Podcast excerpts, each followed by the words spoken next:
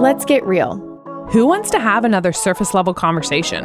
Not us. I'm Samantha. And I'm Christian, two friends having raw but truth filled conversations about the messiness of life. So buckle up and don't be shy. Because, yep, We're going there. Hello, Samantha. Hello. How are you today? I'm good. How are you? Good. Doing well. Guys, we are excited to be back. We are charging through some more of our not so obvious sins. And we said this last week, but I say this every week now that these have been so good for me, so convicting, and really encouraging to me. And we hope that they are doing the same for you all. And today we're talking about passivity which is again all of these we're like wah wah wah. Not so fun but i feel like it's one that i personally really struggle with just being passive in a way and letting bitterness build up. And so we just kind of wanted to dive into that feeling like it's a common not so obvious sin that really breeds a lot of just bitterness and not great things in our hearts and minds. So Yeah, I think we hear passive and passive aggressive a lot. And I just honestly don't really think of those as being sinful things at all.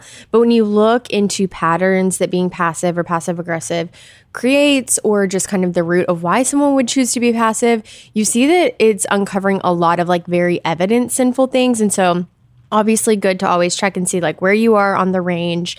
I am someone who probably tends to wish I was a little bit more passive. I could bite my tongue more and just like want to be someone who thinks through more of what I say before I say it. But spicy samantha comes out sometimes Samantha. but I do think that being passive is just a really, really, really dangerous pattern to get into. Yeah, I mean, I feel like with all of these topics, as we've said, I feel like you can kind of find yourself on either extreme, and probably either extreme is not a great place to be. If you're either really passive and you just let things kind of, you know, fly over, you are, you know, subconsciously or even consciously annoyed or frustrated or growing in bitterness or you know even like hatred and just like not looking forward to those things or not liking people because of your passivity or you're really aggressive and you are a big turnoff to people. You're very just like strong in your words or in your actions or in your non-actions and so both of those things can be really things that we feel like are really dangerous to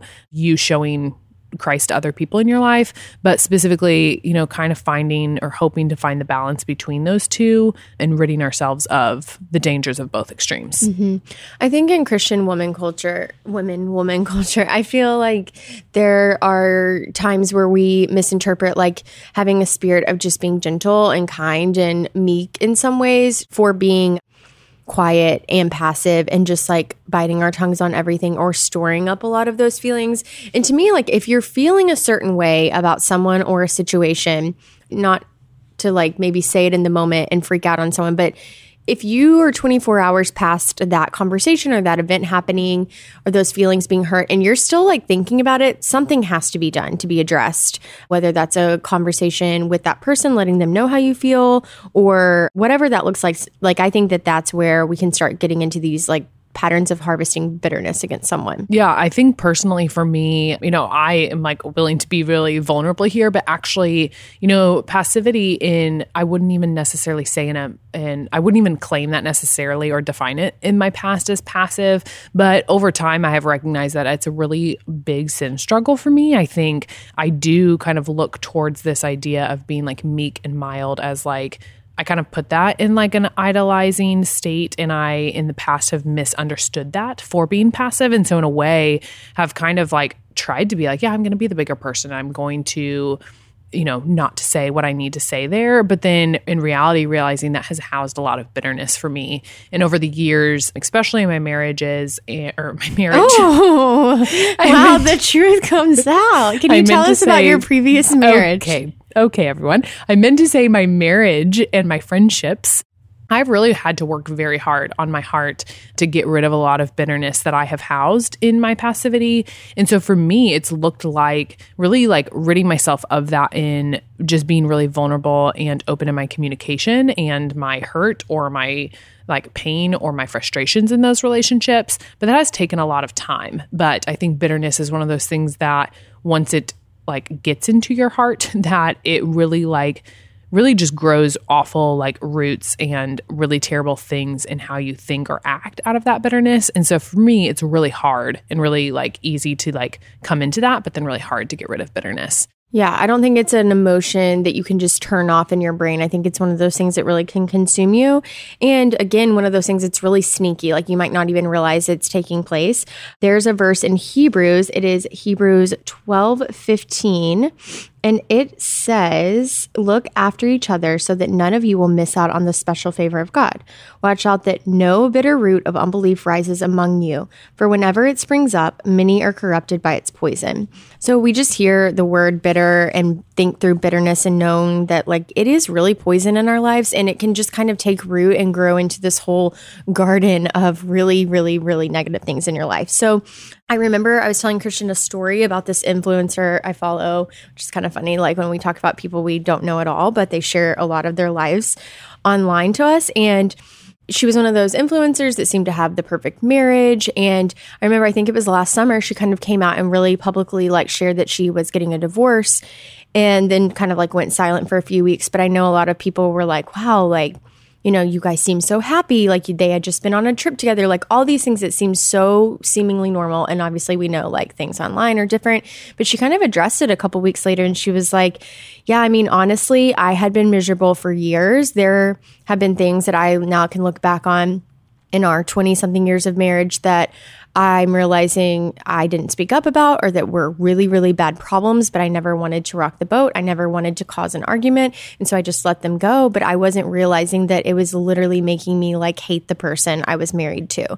And so that's mm. kind of scary to me. And I think it's very, we hear that a lot. And mm-hmm. I think it happens in friendships. And so little hurts when they're not addressed turn into really big hurts, mm-hmm. I think. Yeah. And I think, like I was saying, I think I've learned this firsthand in my marriage. I remember Andrew and I having multiple conversations where, I mean, I think we've all been there, but I, or at least maybe I like to think that we've all been there. But, you know, like you get frustrated about one thing in a friendship or in your marriage. And as you're like expressing your hurt and pain about this one thing, there's mm-hmm. like 12 other like things that you bring up in this argument. Yes. And it's like, wait, what? Are you actually like upset about mm-hmm. me like placing my dirty dishes in the sink and not the dishwasher? Or is it actually like the 10 other things that? This bigger feeling that I don't support you or whatever. Yes. Yeah. And so I think it's taken Andrew and I having a lot of like open conversations about me, even in small moments, needing to just say, like, hey, that really hurt my feelings. And even if it's like a really small thing, or maybe if it sounds like really dumb or like just trivial in the time,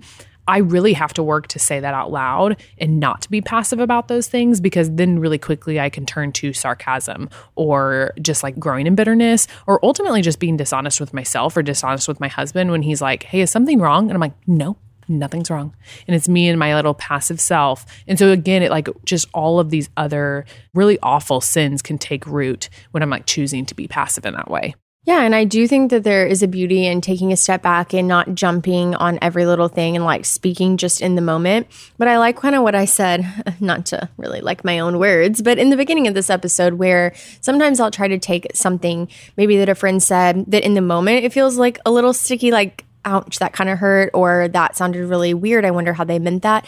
And I won't address it right away, but I'll take it with me and I'll try hopefully to pray about it or think it through. And if it's something the next day that I'm like genuinely fine about and can let it roll off my shoulders, that's not something, you know, we don't have to bring up every little thing in friendships or relationships. We can have grace and we can have understanding and empathy for people in our lives. But if it's something that I'm still really chewing on and I'm still thinking on a few weeks later, it's definitely something that I try to address. Yeah. And I think there's a lot of verses in the Bible too, when you talk about passivity or being passive, there's a lot of verses that talk about complacency because it could kind of be in some situations a similar idea. And so if you're passive, you're just brushing those things off, choosing not to think about them, talk about them, address them. And in the same way, that could be like you're being complacent about an issue. And so there's a lot of verses, even, you know, when I point to Proverbs 132, it's talking about fools are complacent, that it's a section talking about like wisdom and the character of wisdom. Like if you characterize wisdom as a person, then like wisdom sin is going to be complacent, that only a fool is complacent.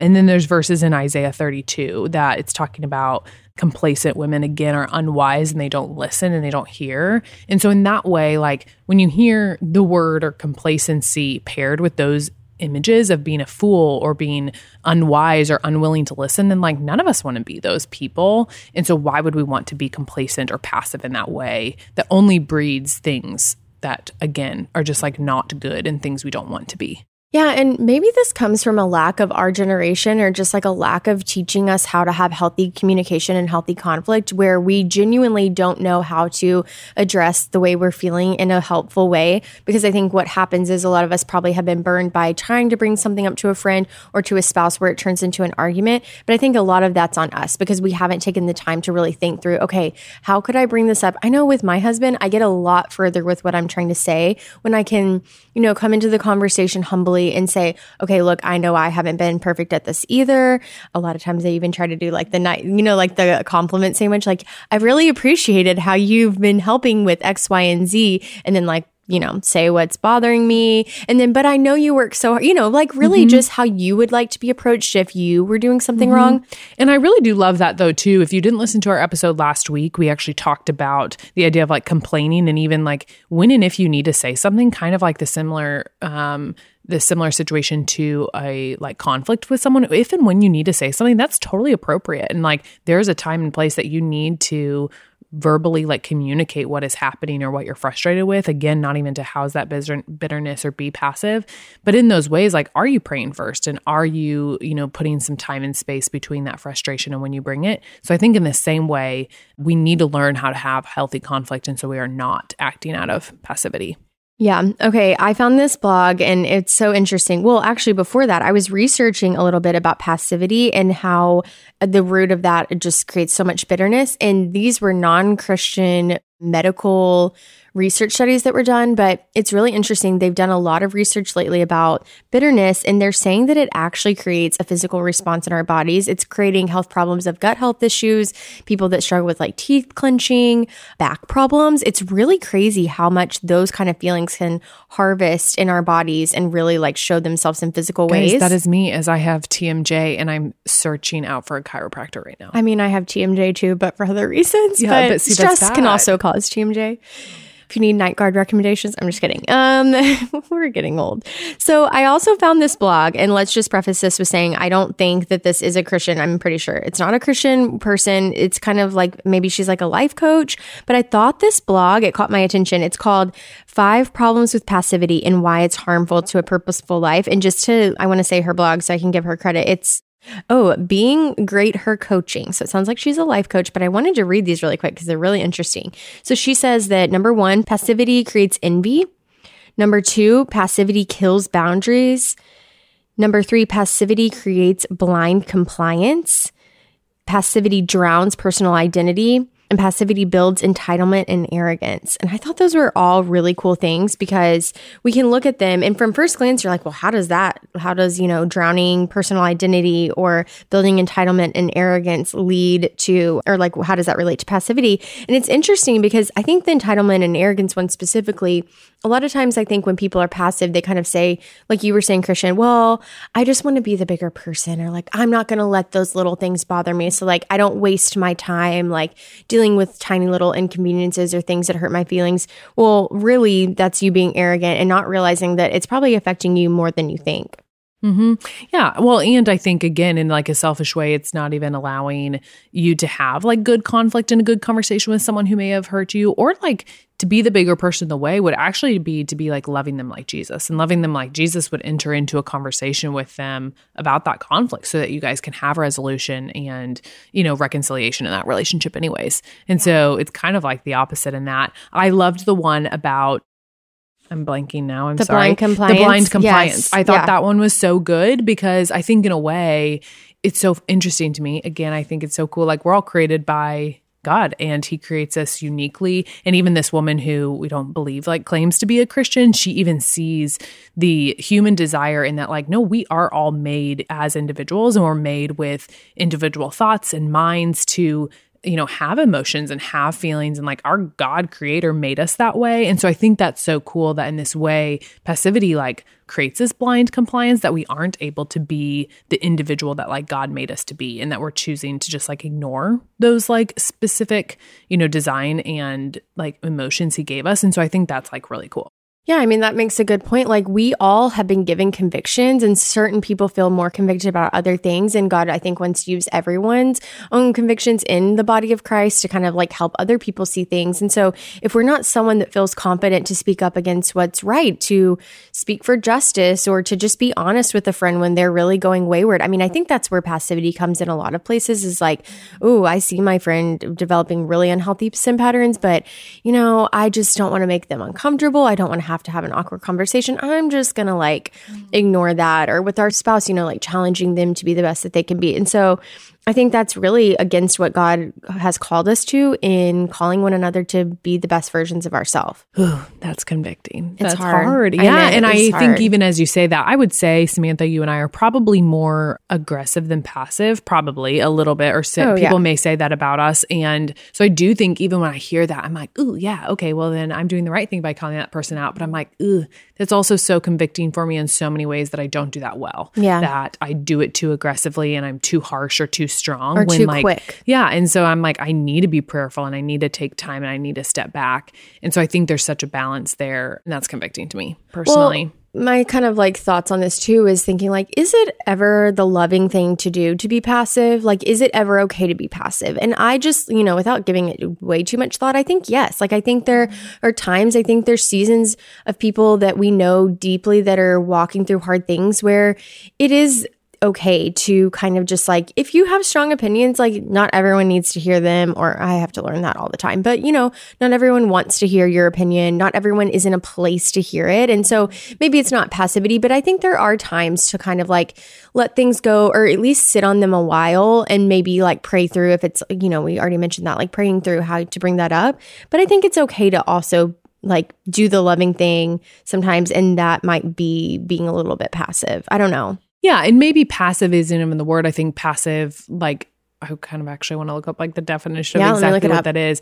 But I think how we're saying passivity, that's obviously a negative thing. But in the way that I think you're saying is like there's a time and space to look at someone's life and choose like, are they going to hear that in the right way right now? Or do I actually like the most loving thing right now is to sit on that for a while and is just to like walk alongside them in life? And I think the answer is for sure yes, that you know, Jesus loved a lot of people who were doing a lot of awful things and right off the bat didn't come in and say, Hey, like, do you don't you know you're sinning? Don't you know that you like need this answer? No, like he sat beside them first. He met them, you know, in their hurt, in their pain, in their own like mess that they were making and loved them that way first before saying something. And so in that way, there's for sure time and space just to have, you know, Yeah. wait and Yeah. listen. The definition of passive is accepting or allowing what happens or what others do without active response or resistance. So, by that definition, like, yeah, I think there are times we can be passive. I think, like a lot of these words or things we're talking about,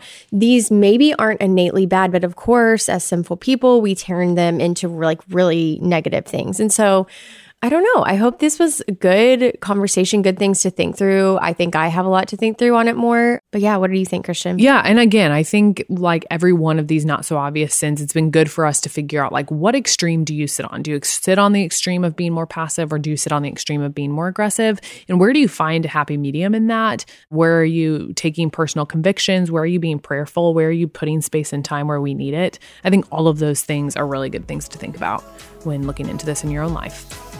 Hey, thanks for going there with us. If you loved what you heard, don't forget to follow along with us at Going There, the podcast. And it also means so much to us if you subscribe to our podcast and shared it with a friend. Talk to you soon.